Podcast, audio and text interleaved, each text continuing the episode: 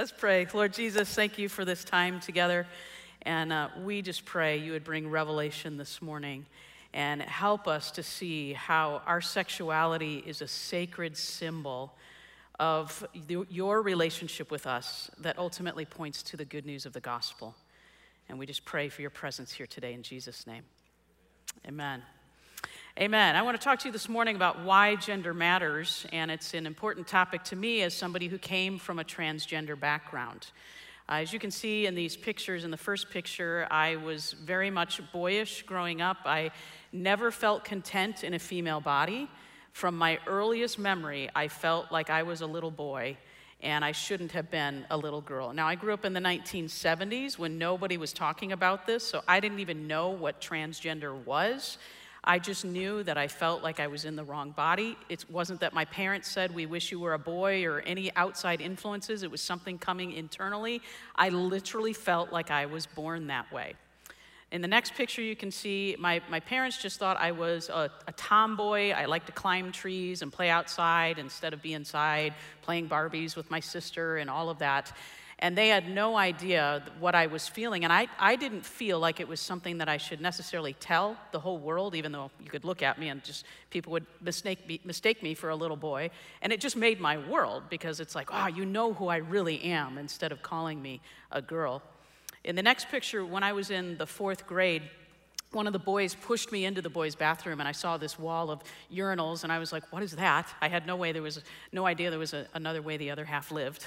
and um, that became a symbol of this forbidden world that I couldn't get into.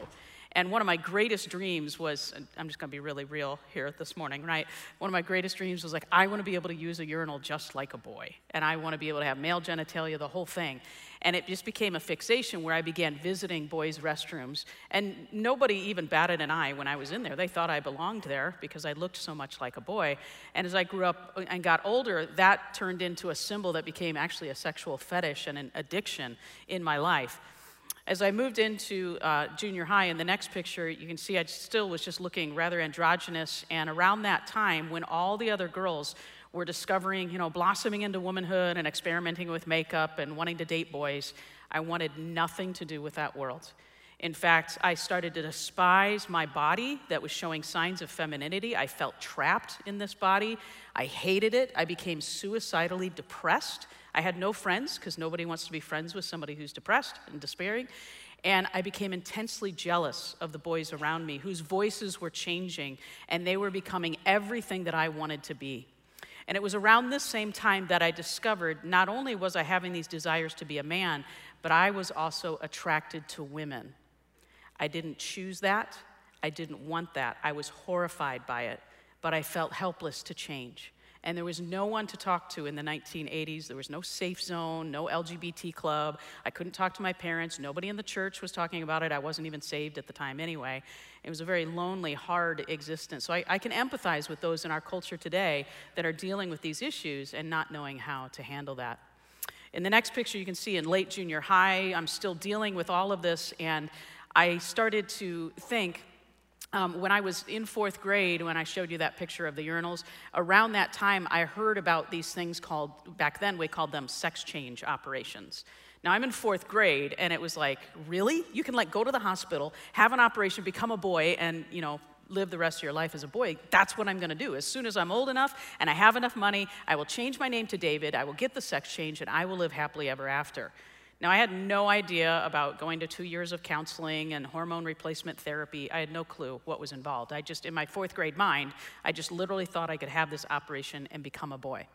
And so my plan was uh, in sixth grade, when I found out I was attracted to women, I was like, oh no, this is horrible, and I can't talk to anybody about this, and why is this happening? And I thought, well, if I really am a girl, a boy trapped in a girl's body, if I get the sex change, then that will make my life make sense. I'm just, I'm really, it'll make me just a straight man. And so I thought I just need to hold out until I can have that operation and my whole life will line up. Well, in late junior high, I was thinking through the ramifications of having a sex change operation, and I thought, wait a minute. um, how, you can't just leave the house one day as Linda and come back the next day as David, and like nobody's gonna know. and so I was like, I don't know how to tell my parents. Like, what would my parents think? What would the neighbors think? What would my grandparents think? You know, I just, the, the horror of telling other people was so embarrassing. I was so ashamed of what was going on. I didn't want to be that way. And I didn't have the boldness. If I had grown up in today's generation, I probably would have transitioned in a heartbeat. But our culture was different back then. And I'm not saying it was great. We weren't doing a great job responding to people necessarily, but at least there was enough moral restraint that I didn't feel the freedom to just go out and do that.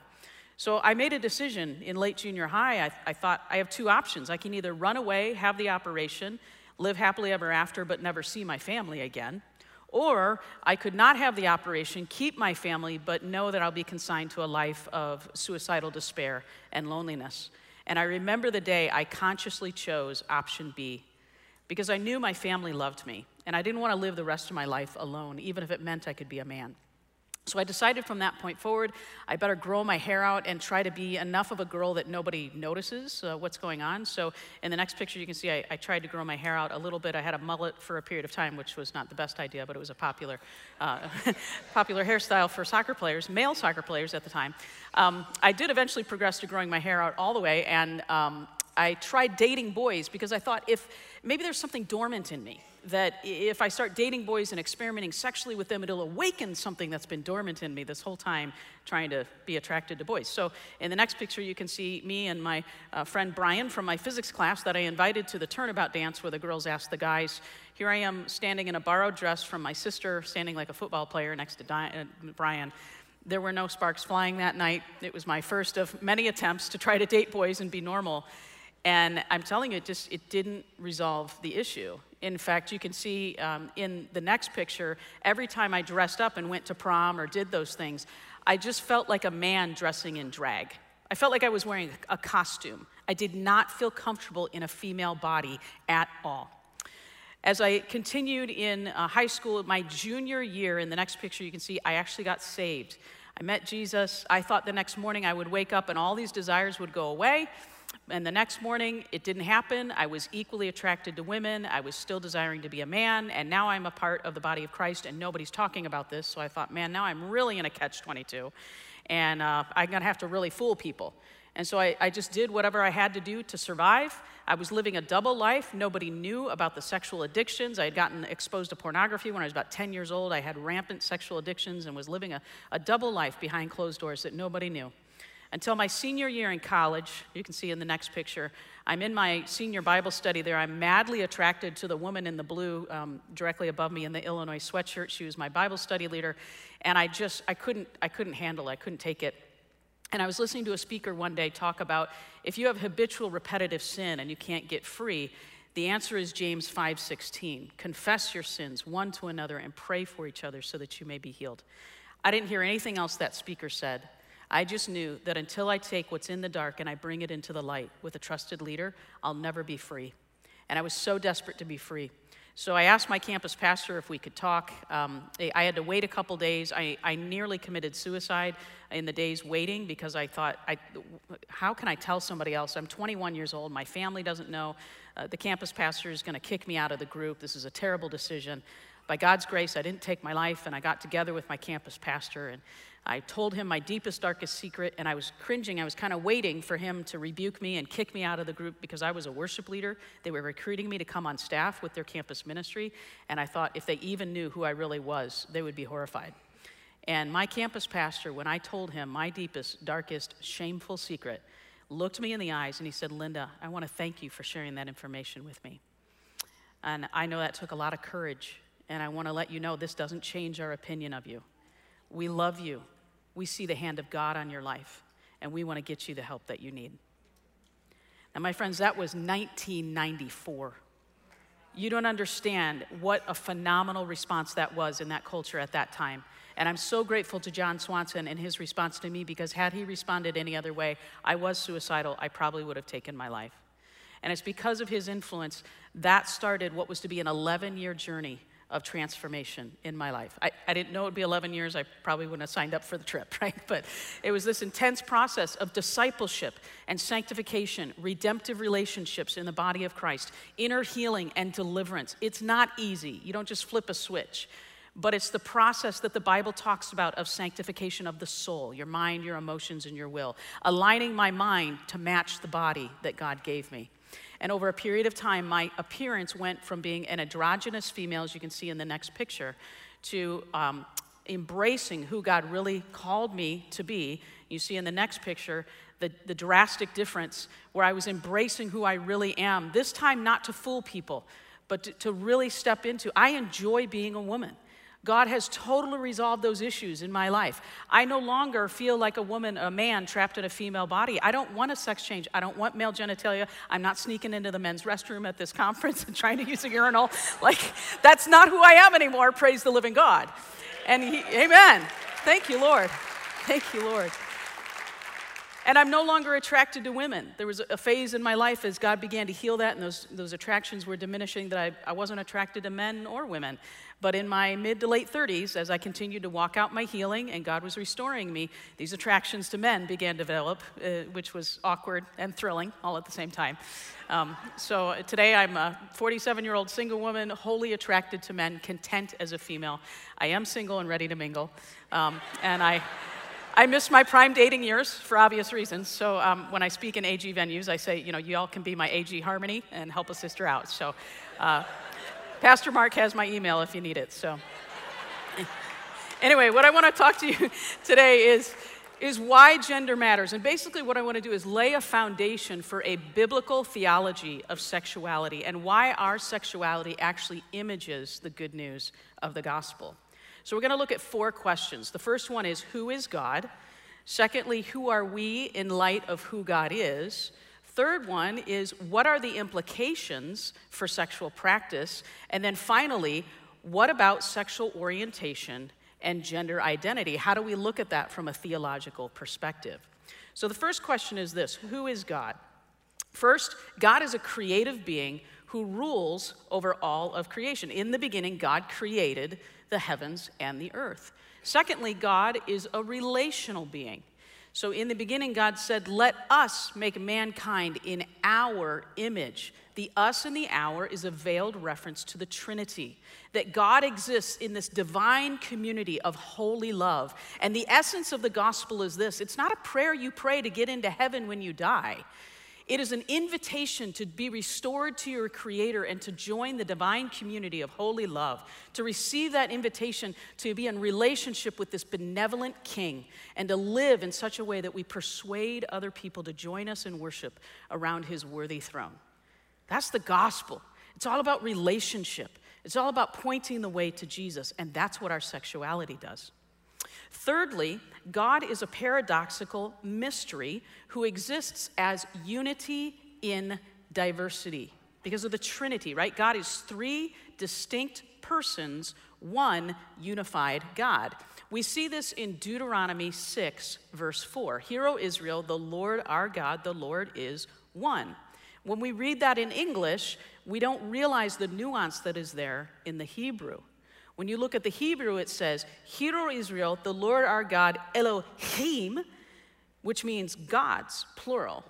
The Lord is one, Ichad, which means one in essence, not necessarily one in number, but one in essence. So you have this plurality in, in unity within the Godhead. It's a paradoxical mystery.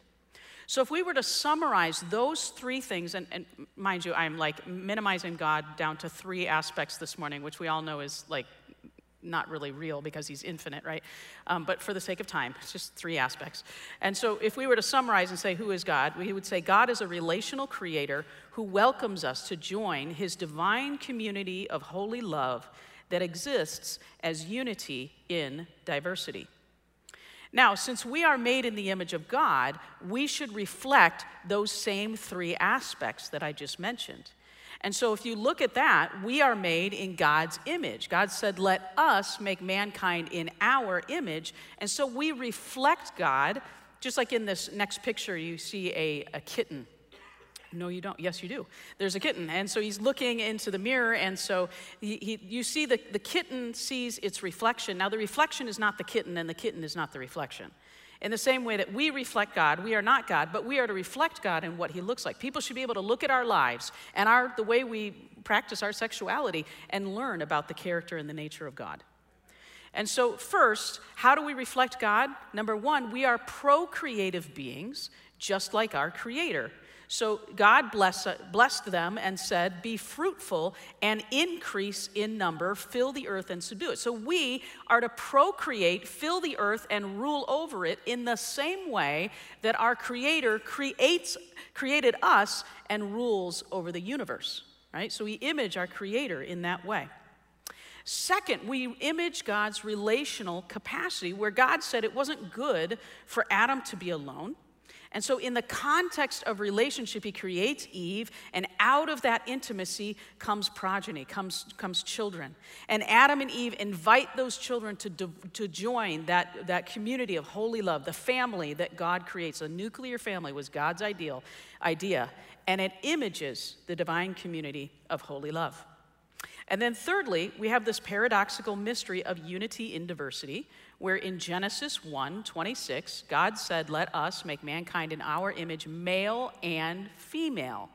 We image unity and diversity in this room because we are unified in our humanity, but we're diversified in our male humanness and our female humanness. Unity in diversity. And here's the cool thing we even image the unity and diversity within the Godhead in marriage, where, where Genesis 2.24 says, This is why a man leaves his father and mother and is united to his wife, and they become one flesh, same word in the Hebrew, ichad. The two become one in essence. Our sexuality is a mystery that images the, the mystery of our Creator. Now, if we were to take these same things with humanity, Adam and Eve being procreative relational beings that exist as unity and diversity, the same principles are true of our relationship as the church with our groom, Jesus. So, if we look at first the procreative capacity, no one comes into the kingdom unless they are born again. We are new creations in Christ. And we are even commanded to go and make disciples of all nations. And so we reproduce spiritually uh, our DNA in others, and we make disciples of those who go out and make disciples, and there's spiritual reproduction in the kingdom in a creative sense. Secondly, we are relational in our relationship with Jesus. He doesn't just want, you know, people that bow down and worship him. He's looking for a bride. He's looking for a deep, intimate relationship. So 1 Corinthians 6 talks about Do you not know that he who unites himself with a prostitute is one with her in body? For the two will become one flesh. But whoever is united with the Lord is one with him in spirit. There's a mystery, a mingling of our spirit with the Lord's spirit when we get saved. There's also Ephesians 5 that talks about for this reason a man will leave his father and mother, be united to his wife, and the two will become one flesh, ichad. And this is a profound mystery, but I'm talking about Christ and the church. So there's this intense relational capacity between Christ and his bride, the church. And then last, there's the paradoxical mystery of unity in diversity in the sense that the two become one, where we are unified with Jesus in his humanity. He's 100% human, and we're human. But we're diversified in that he is 100% God, and we are not. Unity in diversity, everything pointing the way to the gospel. And so, what I'm not saying here, um, this is the reason why Jesus never married. Everything in the, the Old Testament and the New Testament is pointing towards marriage. So in the Old Testament, it was like, you know, oh, Israel was called an adulterer by not being faithful to God. And in the New Testament, we see Jesus revealing himself as the bridegroom, waiting for his bride. And this is why Jesus never married. If we were to summarize the gospel in a word, we could say, God wants to marry us. Hosea 2 19, I, I will betroth you to me forever. Now, what I'm not saying is God wants to have sex with us. You never heard me say that. God is spirit. So we're not talking about physical relations here. We're talking about the spiritual dimension. And God is not male nor female, He is the source of all things male and female. And we, we understand how we relate to God as Father and God the Son, but there are also feminine aspects to God's character and nature because He is the source of all things male and female. And so you see this imaged in the Bible, like in Isaiah, where God says, As a mother comforts her child, so I will comfort you, and you will be comforted over Jerusalem. Or Jesus saying, as, as oh, Jerusalem, I long to gather you as a hen gathers her chicks under her wings. There's a nurturing capacity. The Holy Spirit is known as our nurturer, our comforter, right? And there are even aspects in the Bible where, you know, just to be born again In one sense, there, there, are verses in the New Testament and the Old Testament that talk about the God of the universe giving birth, which is really a female quality, right? But there are aspects of God's character and nature where He is the source of everything we understand as male and female to help communicate to us what God is like. And so He uses marriage in that capacity to show us what kind of intense relationship He wants to have with us. I like the way Mary Stewart Van Leeuwen says it in her book. Sexuality, as part of God's image, is the human drive toward intimate communion. More than a mere physical itch that needs scratching, it urges us to experience the other, to trust the other, and to be trusted by that other person. To enter the other's life by entering the vital embrace of his or her body. Of course, the search toward mutual trust and self disclosure is also present in friendships and family relationships at their best. But with the urge for sexual intercourse, there comes the added dimension of passion, ecstasy, and throwing off restraint. Thus, sexual intimacy involves at one time the maximum degree of risk, and if it goes badly, and the maximum promise of communion if it goes well. And so, this is a picture of the kind of God we worship, who wants an intimate, risk taking, all consuming, mutual love relationship with us. Our sexuality images the, the relational capacity that God wants to have with us. So let's look at the third question What are the implications for sexual practice given what we see God's, God's design for sexuality? First of all, we note this God did not create sexuality with morality or rules in mind. He created sexuality to image the relational mystery of the Trinity with the ultimate goal that redeemed humans would be vessels of God's divine presence who invite others to join his divine community of holy love. And so, as we look at our sexual practice, what we see in the Bible is that any sexual practice that doesn't image these three things that I talked about the procreational capacity, the relational capacity, the unity and diversity is forbidden. And so it's essentially, if we don't image the mystery of the Trinity in our sexuality, then that is the practice that is that forbidden. So what I'm going to do is I'm going to go in reverse order of those three things as I talk about the implications for sexual practice, and you'll see why it's easier to do it in reverse order. First, let's look at unity in diversity.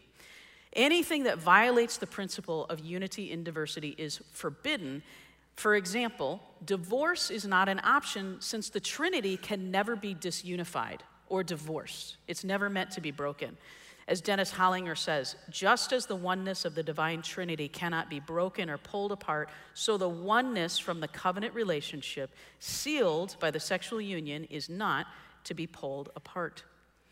This is the same reason why bestiality or sex with animals is forbidden. There is too much diversity and no unity.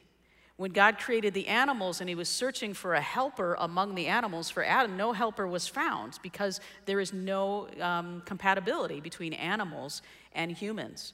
And so, too much diversity, no unity, and zero capacity to procreate with an animal.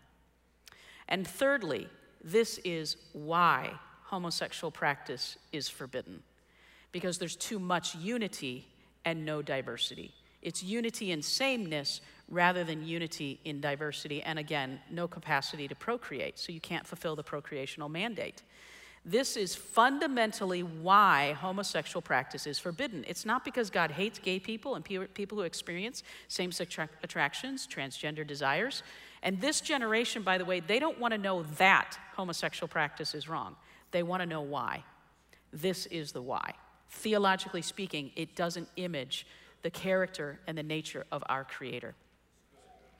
And then, thirdly, or relationally, or secondly, dealing with the relational capacity. There are th- sexual acts that are not relational, that are forbidden in the Bible because God's design for sexuality is one man with one woman in a covenant relationship for life, in a covenant relationship that demonstrates the eternal covenant we have with the Lord.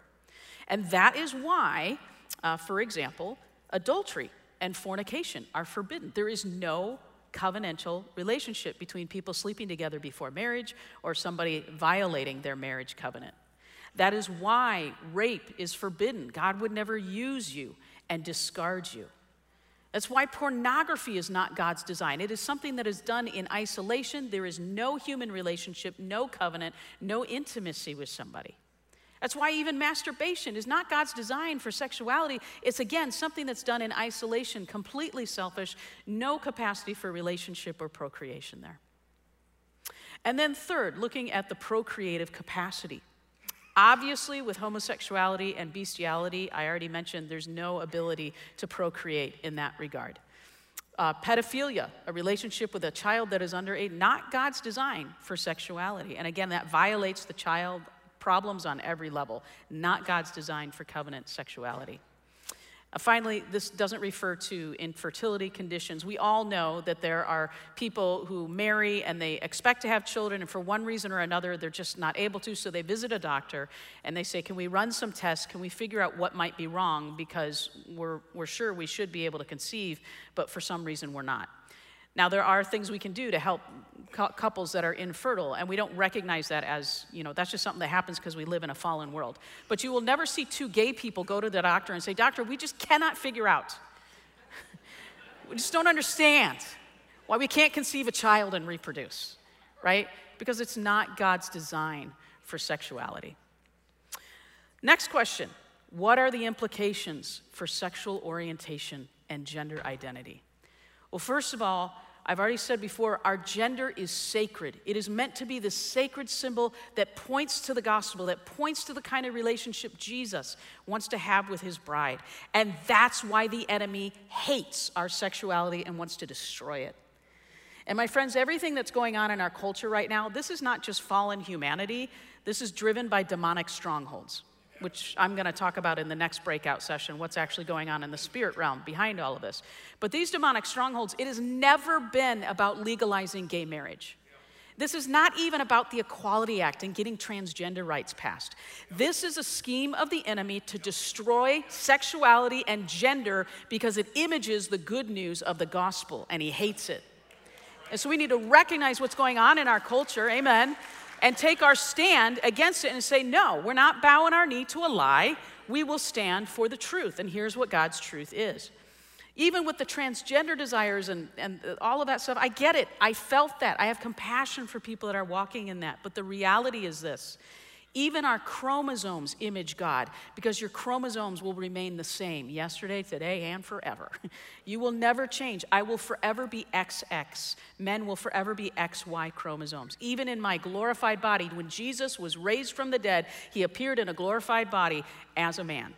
You will retain your gender, which to me was like a horrifying thought when you know I was not happy in my body. Uh, but now I get it. It's, it's awesome that God has created us to image his unity in diversity. Now, the world doesn't know how to explain this, and so they have come up with a fallen explanation of how to explain how somebody could be same sex attracted or have gender dysphoria. And so they've come up with some witty um, pictures, one of them being the genderbread person. And so the genderbread person explains how you could have four different aspects of your sexuality that don't necessarily align. So, the first one they point out is your gender identity is what goes on in your mind, in your head. So, for me, even though my physical body was female, in my head, I felt like I was a man. And so, my gender identity, this world would say, is oh, you're a male. And so, they call you a trans male. And so there's a gender identity that is different, says the world, than your gender expression, which is your body and how you present. Like today, I, am wearing long hair and makeup and clothes that are feminine, so you would recognize me as a woman. And I'm, I'm not doing this as a costume, I like really like these clothes. So but in our culture, you can present as a man, you can present as a woman, and our fallen culture says your gender identity and your gender expression is different than your biological sex. So that's your anatomy that God gives you. By the way, sex is not assigned at birth, it is determined, it is designed by your Creator. Right? So we can't give in to the lies of this world, and we need to push back. And then they say, finally, all three of these categories are different than your sexual orientation, which are the affections of your heart. You might be, in my case, feeling like a man in your head, presenting androgynously externally, even though and anatomically you're a female, but in your heart you're attracted to females instead of men. Now, the world would explain it by creating these false categories. Do you understand? These are categories that we are accepting even in the church now. The concept of sexual orientation and gender identity are modern constructs to describe disordered desires. The, the, the concept of gender, well, let me start this way sexual orientation has only been around, the concept, for a little over 100 years. And it was created by a gay man to try to remove the stigma of, you know, people not liking people who are gay. And we've just accepted that, that there is something called a sexual orientation and that it's fixed, it's inborn, and it's immutable. That's not actually what the science says. And the, the, at the afternoon session today, I'll share some of the, what the science actually shows us. It's not what the media is telling you. You're not born that way, and it's not a civil rights issue the same way that skin color or, you know, ethnicity or something is, right? So, um, the other thing is with gender identity, the concept of gender only came about in the 1950s. It's very new. And it was used in studying intersex people, and it, that's a whole confusing thing. I won't get into that. But like, we never had this concept. It, it always was biologically you're male, biologically you're female, and no concept of what you are in your head. If what's going on in your head doesn't line up with the body that God created you, that's a red flag indicator something is off in the soul. Something's off in the mind, the will, and the emotions. And the Lord wants to come in and bring healing to that bring integration so that you align in your soul with the physical body that He gave you. The answer is not changing my body to match my fallen mind. The answer is to renew my mind to match the body that God gave me. Amen? And so Scripture talks about this um, in Ephesians 2 uh, Uh, Ephesians 4 22 to 24. It says, You were taught with regard to your former way of life to put off your old self. To be, which is being corrupted by its deceitful desires. For my case, my transgender desires, same sex attractions, those were deceitful desires. They were lying to me. Now, they were real. I really was attracted to women. I really did feel like a man trapped in a body, in a, in a woman's body. It's, it's not that the desires weren't real, but they were lying to me about my identity and who God created me to, to be. And so, what I did in this whole process, this 11 year process that I was talking about, I put off my old self, which was being corrupted. I said, That's not who I am. I am not identifying as a gay Christian. I am not identifying as a trans Christian. I mean, we don't do that for any other sin. Like, I'm a porn addicted Christian. I'm, I'm a lying Christian. I'm a jealous Christian. You know, I'm a, I'm a gluttonous Christian. I mean, we just, we don't do that for any, scripture does not tell us to take the old self, embrace it as our identity, and label ourselves by it. Scripture tells us to put off the old self with its deceitful desires that are being it's being corrupted to be made new in the attitude of your minds. And so i needed renewal. I needed to understand where did the lie come from that somehow i think it's superior to be a man than a woman. And the lord showed us but you know what? It wasn't readily obvious. And we needed the gifts of the holy spirit.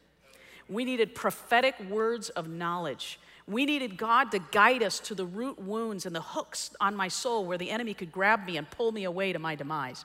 And the Holy Spirit began to shine his light through the gifts of the Spirit and illuminate those areas where I needed inner healing, where I needed to renounce lies and replace them with truth, where I needed to come out of agreement with the enemy and I needed to come into agreement with the Lord. And I needed deliverance where there were actually demonic spirits that the Lord set me free from. I'm not saying there's a spirit of homosexuality you just cast out of somebody. I just really wish that was the case because it would have been so much easier. Uh, but there were other things that I allowed in because of my habitual repetitive sin behind closed doors, and we had to deal with that. And that's why there are parts of the body of Christ right now that are not experiencing people being transformed. Mostly people who are reformed cessationists don't believe in the gifts of the Spirit, don't believe there are root issues, don't believe that there's sanctification of the soul, matching the mind with the body. They just have kind of a white knuckle it. Don't act on it. It's sin. Don't act on it. And when you die, you'll be free. That's not the gospel, my friends. There's so much more to the gospel. So the gospel talks about being made new in the attitude of your minds and to put on the new self created to be like God in true righteousness and holiness. By God's grace, I'm walking in the new self. I'm not walking in who I used to be. And praise God, I don't even have desires to be who I used to be. And it's only the grace of God and the power of the Holy Spirit in my life living out the gospel in me and through me. So, why does gender matter? God designed our sexuality to image the relational mystery of the Trinity so that everything we do points toward the good news of God's invitation to, join his divine community of holy love, ultimately realized in the marriage between Christ and his bride, the church. Gender matters, my friends. Now, I want to leave you today with some resources because I know you're dealing with this in your churches, your youth groups, college campuses. It's rampant everywhere. And so we have, I have a DVD set called Compassion Without Compromise available in the lobby. Um, I, I, think we have like 35 left uh, that we're selling for half price at this conference. Um, I'd like to not take those back on the plane, so if you want to take those, that'd be awesome. If you can't afford it, we'll give it to you for free. I'm not here to make money. I don't even get the money for that. That just goes to making further resources. Um, another resource I want to tell you about is Restory Ministries, that we started to train and equip the assemblies of God regarding homosexuality and gender identity. We have a website you can go to. You can sign up and join our mailing list, and you'll get notifications every time we have new book recommendations. We have tough topic papers like what about conversion therapy? And can people really change? And how should we respond to gay marriage? And things like that. Um, we also have Restory school videos, which you can use to train people in your church how to minister freedom to those people that are experiencing same sex attractions or transgender desires. Um, and then lastly, locally here, there's Outpost Ministries. Is Jonathan in the room? Jonathan Mouse? And they're here somewhere. So they have a table, I think it's out this door someplace, but they're right here in Minnesota and they have expertise in how to deal with people, how to help people that are dealing with these kinds of issues. So I hope that encourages you today and empowers you regarding gender. We need to take our stand. Uh, this afternoon, I'm going to talk about cancel culture and wokeness and how we are being threatened and silenced because of the stand that we have. And it all has to do with spiritual warfare and what the enemy is doing behind that. So, Father, I pray that you will help us following you, taking our stand as your bride, and not being ashamed of the gospel because it is the power of God that brings salvation to all who believe. And I just thank you, Lord, for the power of your gospel in my life. It wasn't me that changed me, it wasn't even the people who helped me. It was you, Jesus. It was the power of your gospel. And I thank you that there is nothing impossible for you, Lord. Not LGBT issues, not any, anything else that we struggle with. And I thank you that you invite us to join your divine community of holy love. And you died, Jesus, for us not just to be saved, but to be sanctified body, soul, and spirit. And we thank you for it. We worship you and praise you for the glorious good news of your gospel and how our sexuality images the kind of relationship you want with us. In Jesus' name we pray. Amen.